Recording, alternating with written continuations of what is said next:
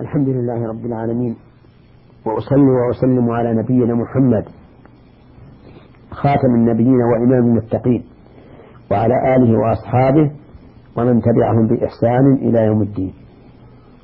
أما بعد بقي لنا من الآية السابقة في الحلقة الماضية بعض الفوائد. والآية هي قوله تعالى الشيطان يعدكم الفقر. ويأمركم بالفحشاء. والله يعدكم مغفرة منه وفضلا والله واسع عليم. فمما بقي من فوائدها أن ما يعد الله ما يعد الله به عباده دائر بين المغفرة والفضل. المغفرة للذنوب والعطاء بزيادة المطلوب.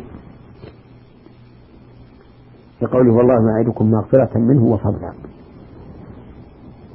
فكيف كان ذلك بالنسبة للنفاق الجواب أن النبي صلى الله عليه وعلى آله وسلم أخبر أن الصدقة تطفئ الخطيئة كما يطفئ الماء النار وبذلك تحصل المغفرة.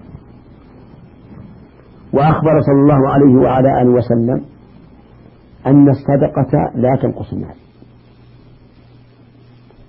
وهذا يعني أنها تزيده وهذا معنى قوله وفضلا. وكثير من الناس الذين ينفقون ابتغاء وجه الله يجدون ذلك ظاهرا في أموالهم بالبركة فيها ودفع الآفات عنها. حتى إن الرجل يقول كيف لم أنفق في هذا الشهر إلا كذا؟ أو في هذا الأسبوع إلا كذا. يتقال ما أنفق لأن الله أنزل فيه البركة.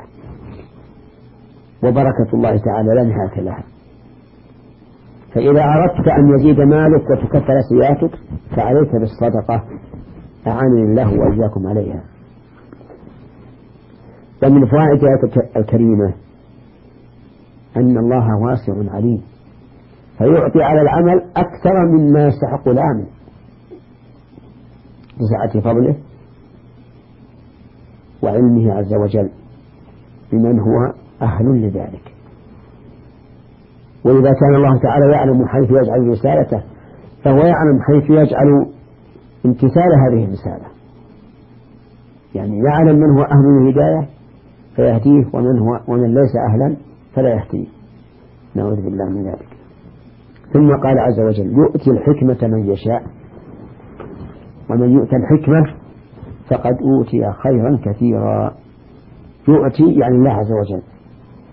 الحكمة هي الإتقان إتقان الأمور وتنزيلها منازلها منازلها والتأني فيها وعدم إسقال الأحكام إلا بعد ثبوت مقتضياتها.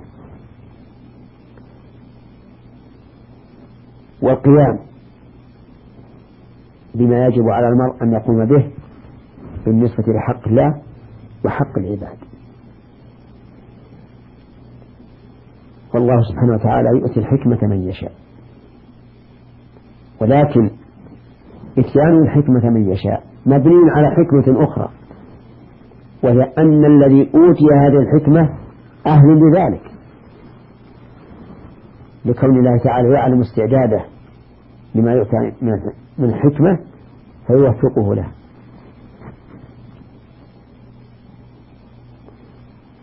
ولهذا لما قال قريش قالت قريش لولا نزل هذا القرآن على جبل على رجل من القريتين عظيم يعني غير محمد عليه الصلاة والسلام.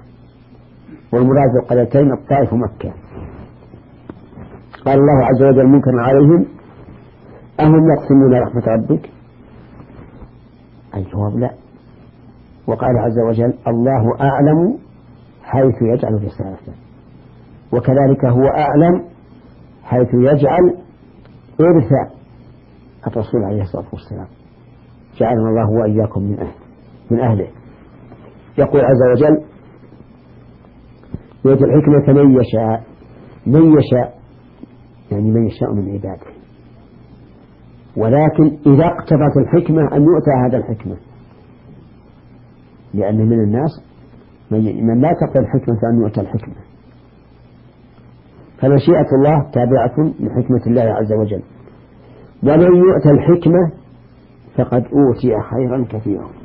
يعني من يعطى الحكمة ويوفق لها فقد أوتي خيرا كثيرا. لأنه سيسير على منهاج سليم.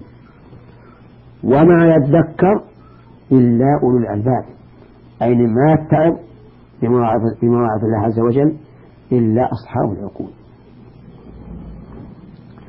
ففي الآية فوائد منها أن الله سبحانه وتعالى يمن على من يشاء من عباده بالحكمة.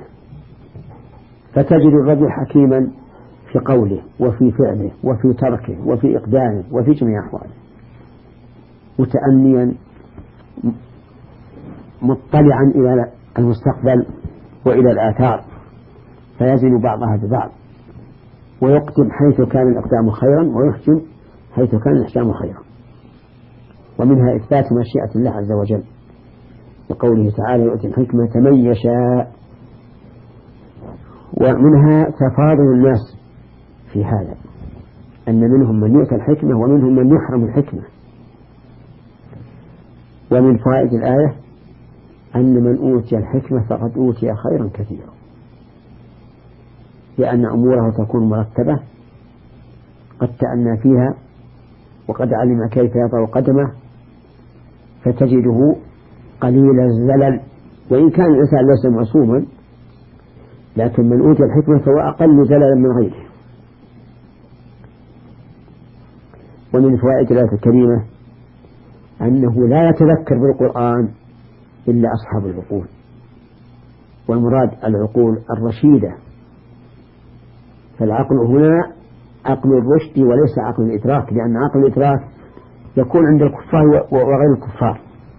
قد يوجد في الكفار من له عقل إدراك أكثر من من كثير من المسلمين. لكن المراد هنا عقل الرشد يعني حسن التصرف. فهؤلاء هم الذين يتعظون بكلام الله عز وجل وينتفعون به.